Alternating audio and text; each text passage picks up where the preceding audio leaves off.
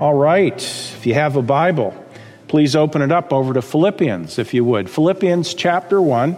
We started a short series last week called The Mindset That Cannot Fail, and we are just kind of going through Philippians. We're not breaking it down into minute detail, but this is Wednesday night, and this is a time, at least in our church, usually a time of uh, devotional type message, encouragement, and so forth.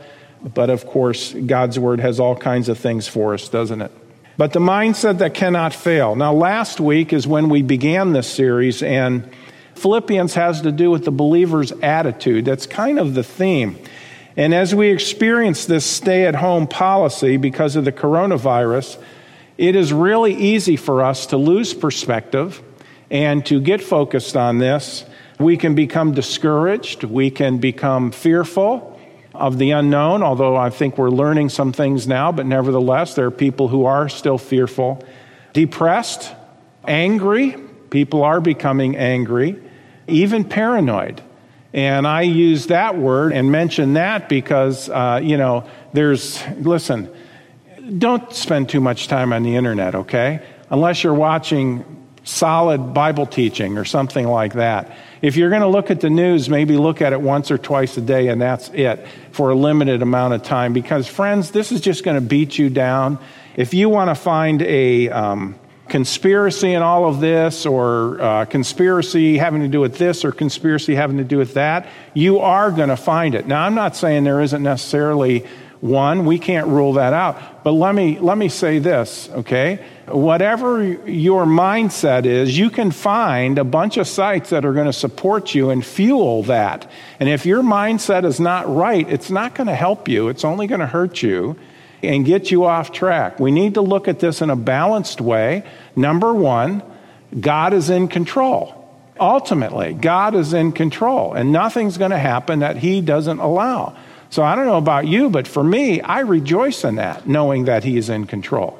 That is a blessing to me, and it should be a blessing to you. So, how do we respond to this? Well, instead of focusing on all the negatives, let's think in terms, again, as I mentioned last week, not so much what we can't do, but let's think about the things we can do. Namely, take the opportunities that are there and make the opportunities that we can in reaching people for Christ and living for Christ.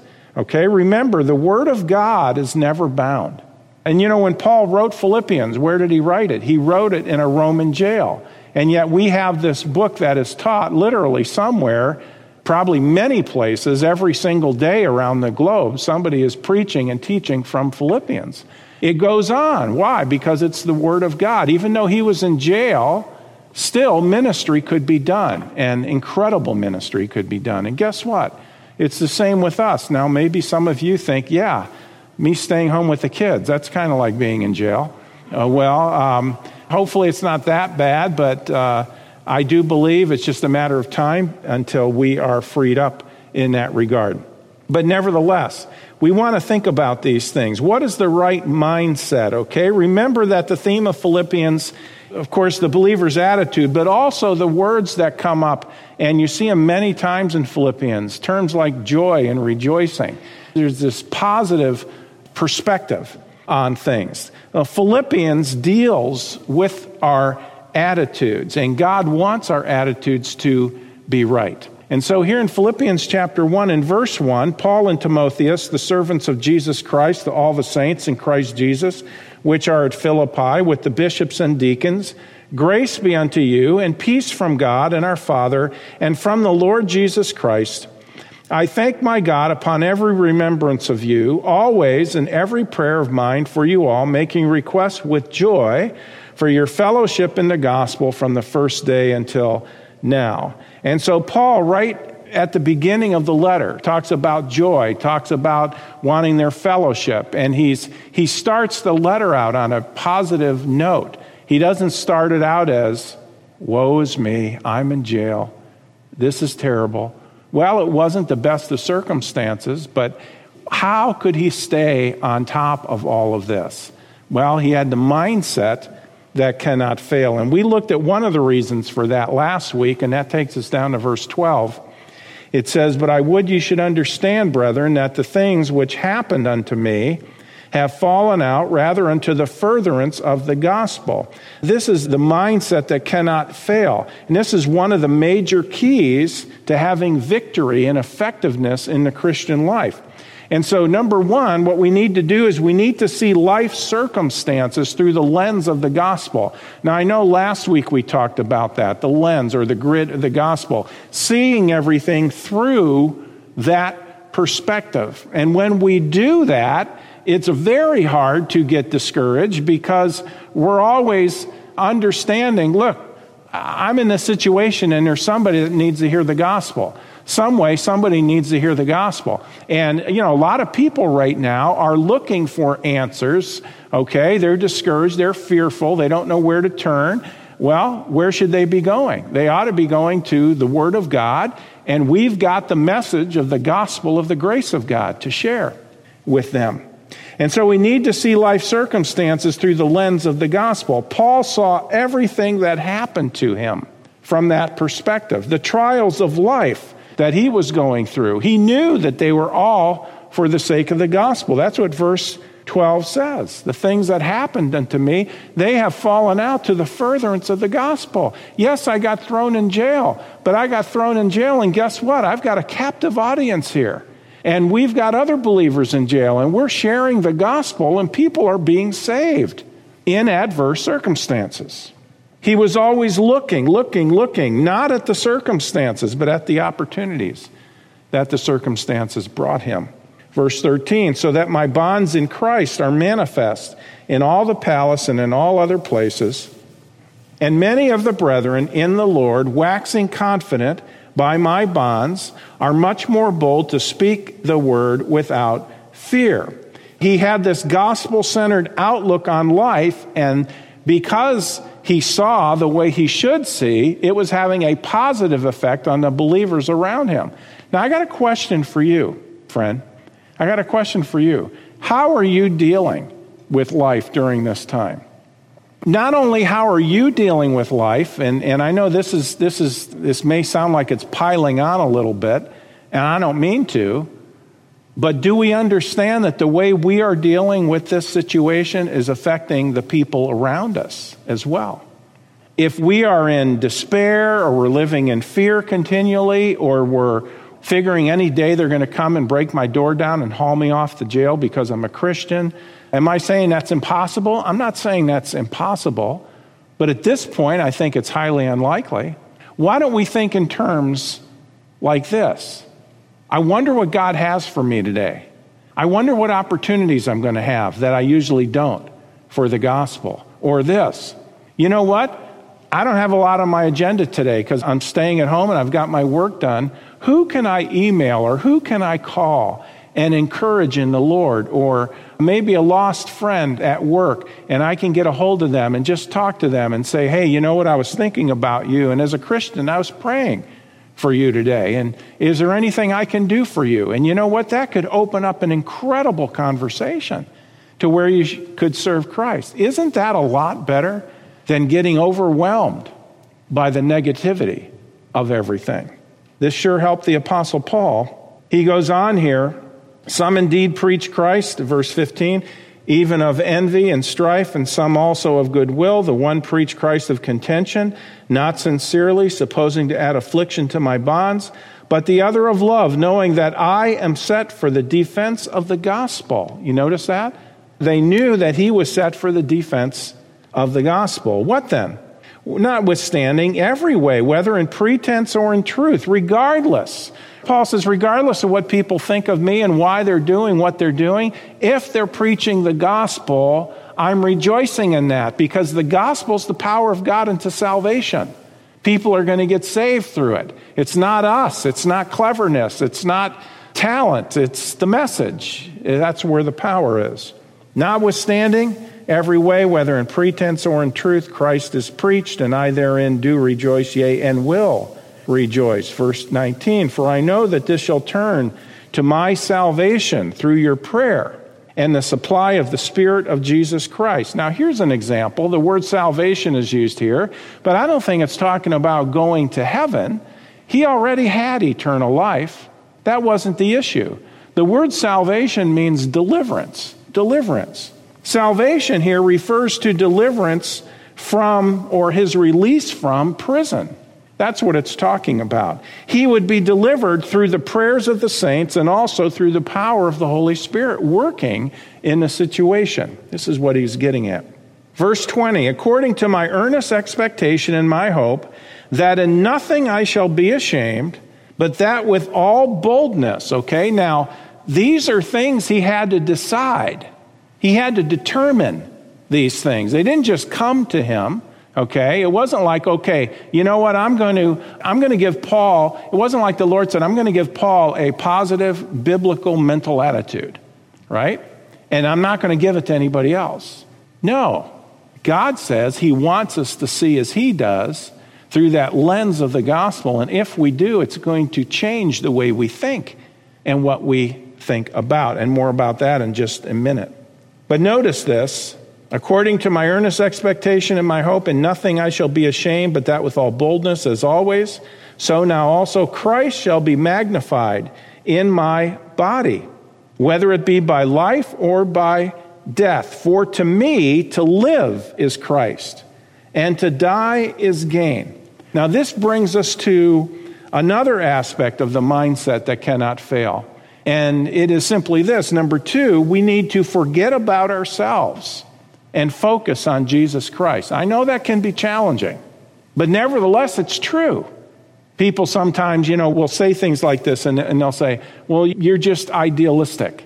Well, just the whole concept of being idealistic, you know, if you break that down, what is the ideal? What is the best? What is the best way we can be? Well, if God's word says it, then he provides through his grace the ability to have that mindset. It isn't impossible. It's not just Christian talk. It is something that God provides. Is it always easy? No. Are there times that we struggle with ourselves, with our attitudes, with our actions? Yes.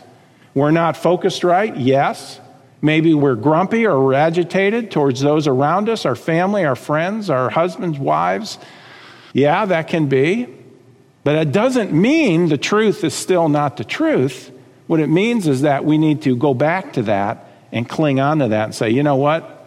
This is what I decide. I'm deciding this. And that is an important thing. So we need to forget about ourselves and focus on Jesus Christ and serving Him. Now, I, I, want you to notice something in verse 21. This is so beautiful. You know, people say today, what does it mean to, to live under grace? Or what does it mean to respond to the grace of God in, in the Christian life? Here's what it means, friend. There are no amount of hours, there are no specifics, there are no lists to mention here. In other words, fulfilling a list, fulfilling a detail, a day planner every day, and all that, that's not God's way. God's way is bigger than that. You notice Paul didn't say, For to me to live is getting my 10 things done today for Christ. No, he said, For to me to live is Christ. Jesus Christ was his life. This is truly living under the control of the Holy Spirit. There are no rules, so to speak. Now, there are truths of Scripture, our guidelines are there, but I am talking about things that limit us Here's the truth of it the sky is the limit when it comes to living for Christ. And God wants us to be sensitive to His Holy Spirit. And you know, sometimes He'll just put a thought in your mind and He'll want to nudge you. Have you ever been there? He'll nudge you, He'll move you to call somebody or pray for somebody or go give somebody something. We've got people, uh, it's a blessing for me as a pastor of our church right now, just kind of watching what's going on within our, our church family. And there are people who are completely on their own, moving to help other people, calling them, checking out, even giving them financial gifts and so forth, taking care of one another as, as a church family. You, you know what that is? That's the work of the Holy Spirit. It's a wonderful thing. It's a wonderful thing. The sky is the limit.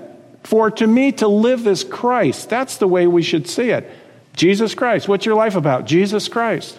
What kind of rules do you have in your church? Jesus Christ. Okay? Why do you keep saying that? Are you using his name in vain? No. we're using his name the way it should be used. Our lives are to be focused on Jesus Christ and magnifying him. The word magnify, it's a compound word. The first part of that means mega. It's the Greek word mega. To make him the attention. That's the idea. To magnify him. When I was a kid, and I won't tell you the, uh, the story, a lot of our church people know this one. I'll just keep it real simple. But one of the things I was fascinated with when I was a boy were magnifying glasses. You ever used a magnifying glass? Okay, I know some of you seniors, you probably use it to be able to, to read. Okay, well, what does it do? It makes the text big. Okay, a magnifying glass magnifies or makes whatever you're looking at big. That's the idea of magnifying it. Guess what? Our lives are to make Jesus big in the eyes of other people. We're to magnify him. So we need to be serving him, and no amount of hours, specifics, or lists are mentioned here in the text, okay? Paul could live unashamed and with all boldness because he did not consider his old self as even being alive anymore. He didn't think about himself. He thought about Christ. He thought about the others that came to his attention. This is the way he lived life. He knew he had eternal life, but honestly, he basically forgot about himself. Now, that doesn't mean, you know, we don't eat, we don't take care of ourselves or normal things. If we're sick, if you can go to the doctor, you should go to the doctor and, and like that. I'm not talking about that. What I'm saying, though, is this, friend if the focus of your life is yourself, I guarantee you, you don't have the joy of the Lord. But if Christ is your life, and is that not what the text is saying? Isn't that the way it should be? Christ is our life? Or we just I died. When I got saved, I died. That's the way God wants us to see it. And that's actually what the scriptures teach us. Uh, hold your place here in Philippians. Turn over just a few pages to your right to Colossians chapter 3. It says in Colossians 3 in verse 1 If ye then be risen with Christ. Now, you can't be risen until you've died. Okay, you have to die to be raised. This is referring to simply the fact that you've put your faith in Christ as your Savior. The Bible says when you did, you were crucified with Christ. We'll look at that in just a minute. But you're resurrected, okay? You have a new life, a new life. It's not let's add on to the old wicked life that we had. No, it's when you get saved, God wants you to think, I died. I'm done. I'm over with. I yet I have a new this is the new me. This is the new life that I have. That's the way God wants us to see. If you then be risen with Christ, seek those things which are above, where Christ sitteth on the right hand of God. Set your affection on things above, not on things on the earth, for ye are dead. You died. And your life is hid with Christ in God. Look at the first part of verse 4. When Christ, who is our life, do you see that? When Christ, who is our life, where should our minds be? They should be on Christ. We need to forget about ourselves and focus on Jesus Christ. Hold your place in uh, back in, well, Philippians is where we're at. Go with me to Hebrews chapter 12. Just a few cross references here to touch on tonight. Hebrews chapter 12, and it says in verse 2, it says, looking unto Jesus. This is if we're going to run the race, Hebrews chapter 12, verse 1. Verse 2 says, looking unto Jesus. Where are we supposed to be looking? Looking unto coronavirus. No, not really not going to help us much. Looking unto this, looking unto that, looking unto government overstepping its boundaries. Now, I believe that's happening. I'm not depressed about it. God is ultimately in control. People know what's going on, and I trust that at least for the time being, when we're on the other side of this, it's going to be dealt with and, and handled. Now, will it happen again? Well, it'll happen again sometime in the future. Doesn't that discourage you? Doesn't that worry you? No, I don't worry about it. I don't worry about it. See, friend, here's the issue. It, it, project this all the way to the extreme. If I were to die Where do I go as a Christian? I go to heaven. You can't get better than that. Do I want to die? No, as we'll see in the text. We shouldn't want to die, so to speak. What we ought to do is we should want whatever God wants for us. If it's death, but if it's living here still, we've got ministry to do. We need to be looking unto Jesus, the author and finisher of our faith. Here's the point if I am focused on Christ, then I am not focused on what I don't have, the inconveniences I'm dealing with, the tightness of my budget, and it may be very tight, not being able to eat my favorite food because I can't afford it anymore, and maybe that's the case. Or, you know what, I'm really bummed out. Well, why are you so bummed out? You seem like you're really depressed. I am really depressed. Why? I can't go out to my favorite restaurant, it's closed. Friend, please. There's a lot more serious things in the world than that. Okay? Now, I'm not saying we don't necessarily have favorite restaurants, and I'm not saying that's not fun to do and we miss that. That may all be true, but don't let that run your life. Keep your focus. We need to purge this infantile mentality out of us, and maybe that's one of the things God is doing at this time. Is getting us more sober minded as Christians, getting us more serious minded about fulfilling the will of God. Well, I'm bummed out. Why? Well, I, I have a double car garage. I wish I had a three car garage so I could get a boat to park in the other slot. And so I'm really depressed that I don't have that. Now, you know what? I kind of expect that from the people of the world, but to be honest with you, if a Christian thinks that way, that's pretty pathetic. It's pretty pathetic. People are all around us dying and going to hell, and we're depressed that we can't have a third garage door or that addition. You see how this is? Look with me to Galatians chapter 2. Why was Paul so up? He was so up because his eyes were on Christ. He looked up, and therefore he was up because he kept his eyes on the Lord, looking unto Jesus, the author and finisher of our faith. Galatians 2, verse 20, it says, I am crucified with Christ. If you're crucified with Christ, you died. You died. I'm crucified with Christ. Nevertheless, I live, yet not I, but Christ liveth in me. And the life which I now live in the flesh, I live by the faith of the Son of God who loved me and gave himself for me. Crucified with Christ. The crucified man has no desires. You might say, oh, but wait, he was alive. Yeah, but he was alive where? He was alive in Christ, and Christ was in him. And his life now was to live for Jesus Christ. See, Paul had a new identity. We need to see the new identity that God has for us. It's not the old us with an addition, it's a completely new perspective. Completely new. One more verse and I'll just quote it to you. Romans 6:11 it says likewise reckon ye also yourself to be dead indeed unto sin but alive unto God through Jesus Christ our Lord. Reckon, consider, rely upon the idea that you are dead. You died. When? When you got saved, you died. And so God has a new life for us as believers. No, we don't have to live a godly life to be saved, but it's the will of God that if we are saved, that we would live a godly life. Doesn't keep you saved, it doesn't prove you're saved, but it is the will of God that we live a, a godly life once we are saved.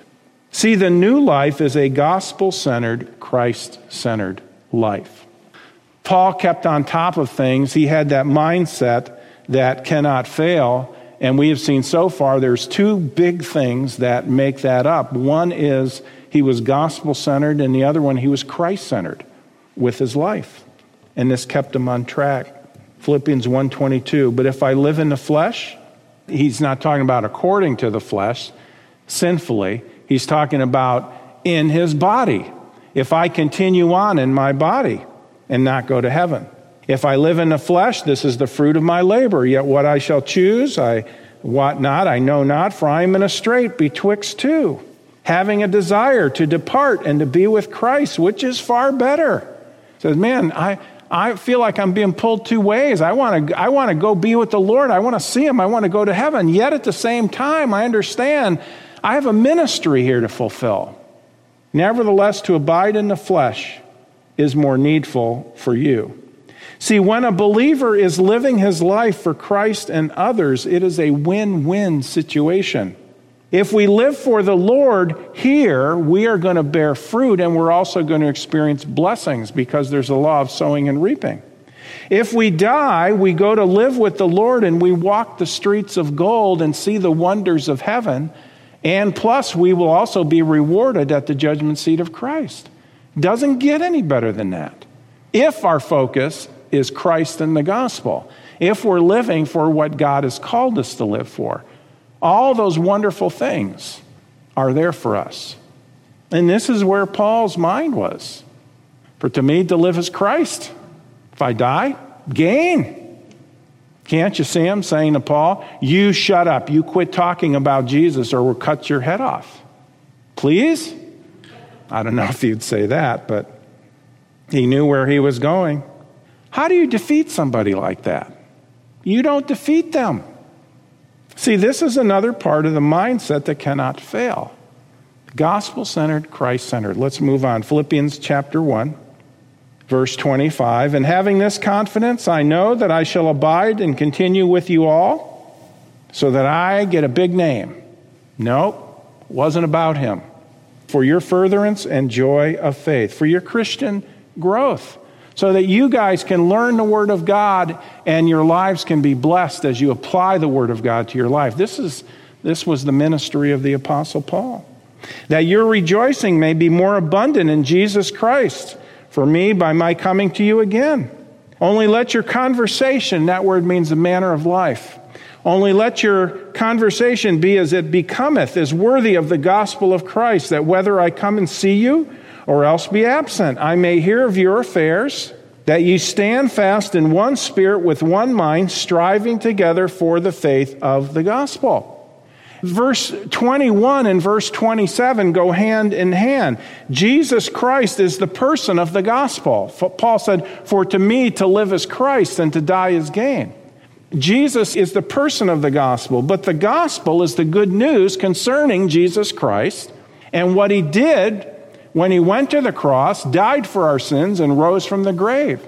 And all who trust in him receive eternal life as a free gift. It's greatest news in all the world. He is the person, and the gospel is the plan. Okay, let me say it again. Jesus is the person, and the gospel is the plan. Therefore, to live our lives for those two things, there's no separation between them. Some people say, well, uh, should you live your life for the gospel or should you live your life for Christ? Yes. Yes. Because Jesus is what makes the gospel the good news. See, when we live for the Lord, well, look at verse 28. It says, And in nothing terrified by your adversaries, which is to them an evident token of perdition, but to you of salvation and that of God. In other words, when we live for the Lord with boldness and joyful commitment, to the Lord, it convicts people and it convicts the world around us. Now, how does that sit with them? Well, some people will get convicted and respond positively, and they will want to know the gospel and they will want to know what is this all about. And yet, the Bible's very clear the vast majority of people, friends, are not friends to Jesus Christ and the gospel and the Word of God. They mock it. They mock him. They make fun of the Bible. They make fun of Jesus, and they're going to make fun of you. But you know what? When we have the mentality of, you know what? I don't care. For me, it's all about Jesus and it's all about the gospel. That convicts them because they think these people are, well, sometimes they'll say, these people are crazy. Or they'll say, you know what? I don't agree with them, but I sure do admire their zeal. And that does take place, by the way.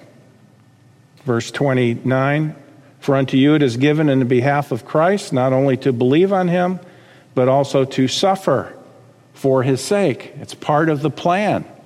Having the same conflict which you saw in me, and now hear to be in me. See, when we trust Christ as Savior, one of the things which comes with that is that we are, if we are going to be faithful, we are going to be persecuted. Okay? If you're going to be faithful, there's going to be persecution. Paul told Timothy, All that will live godly in Christ Jesus shall suffer persecution. Jesus talked about it himself. The message will bring much disagreement with society, but we must be faithful with it nonetheless because there are people who are going to believe. And that's the mission field for us to reach those who will. We know that only a small percentage of people will trust Jesus Christ alone as their Savior. We know that. Jesus talked about it. We know it to be true. But it's our job to go and preach the gospel to the world, sow the seed, get it out there. That's our job, okay? Lovingly, kindly, but with absolute commitment. Share the gospel in an uncompromising way. That's our job. And there are people who are going to believe, and there are people who are going to trust Christ. The others, you may get tremendously persecuted. You may suffer because of it. You might say, Well, I don't know if I could take it. See, I don't know if I, I don't know if I could take it. Well, wait. If you consider yourself to be dead, what does it matter? For to me to live is what? Christ. Paul said, If I die, I go to be with the Lord. Until I die, I'm going to live for Christ and share the gospel. It's a mindset that cannot fail. Okay, one more verse. Turn with me to Acts chapter 16. Here's Paul in Philippi. And where does he find himself? Well, he's in jail again. I think he kind of used that like a Holiday Inn Express or something. He went, he went from, from jail to jail. Well, free room and board. I don't know if the food was very good. Okay, probably had to share a cell. Who do you think he shared cells with? Well, probably rats, okay? But there were people around, I'm sure, too. But here he is, him and Silas sharing a cell together, and they're singing. At midnight, they're singing hymns, they're singing songs to the Lord. Okay, here he is again. He's not saying, Woe is me. He's not singing the blues. He's singing to Christ. There's an earthquake. The jailer who was guarding him, he comes in. You know, he's afraid everybody left. And he comes falling and he, he says this. You see, evidently, evidently, they had been witnessing to him. They had been proclaiming the gospel because he knew they had been talking about salvation. Because he says to them in Acts 16:30, look at it, and brought them out and said, Sirs, what must I do to be saved? Verse 31, isn't it wonderful? They said, Believe on the Lord Jesus Christ, and thou shalt be saved in thy house. Look at that. Believe on the Lord Jesus Christ, and thou shalt be saved. What do you need to do to go to heaven? Believe on the Lord Jesus Christ. Trust in Jesus Christ. Put your faith in Jesus Christ as your Savior, and you'll be saved. Now, what does that mean? Well, you've seen me do it many times, but let me share it with you one more time here. If this hand were to represent you and me, and this wallet represents our sin, we're all sinners. Sin separates us from God. You can't get to heaven with your sin. If we die with our sin, we'll be lost forever and we will suffer forever in hell. That's the truth of it. And the Bible tells us no amount of good works will take away the sin because sin is not taken away by good works. Death is the only payment for sin, it's the death sentence. That's the payment for sin. Good works won't do it. Scripture says, For by grace are you saved through faith, and that not of yourselves. It is the gift of God, not of works, lest any man should boast. So, what are we going to do? We can't save ourselves. Well, that's why Jesus came. Came into the world, if this hand represents him. He lived a perfect life. He went to the cross, got in the flesh, went to the cross, took my sin and yours upon himself, made the payment, made the payment, and rose from the grave. And if you will believe on him, you trust in him that he did that for you, he will give you the moment you do everlasting life. You'll be with Him forever. You are safe and secure in his hand. He'll never lose you, the Bible says. He'll never cast you out, the scriptures tell us. Sir, what must I do to be saved? Believe on the Lord Jesus Christ, thou shalt be saved. Trust in Jesus Christ right now, and you'll be saved from hell to heaven that very moment. God will give you everlasting life. A friend, if you've never trusted Christ as Savior, why don't you do that right now, right where you sit? God knows your thoughts. It's not a matter of saying a formal prayer or anything or promising. It, listen, there are no promises involved except His. When you trust in Him, He says, I promise I will save you and give you everlasting life. Take Him at His word right now and trust in Him. Would you do that? Well, friends, that concludes this edition of Voice of Assurance. Thanks so much for listening, and would you share this ministry with a friend? To contact us or learn more about our ministry, please visit www.northlandchurch.com. Your prayers and support for this ministry are greatly appreciated. Thank you so much, and God bless you.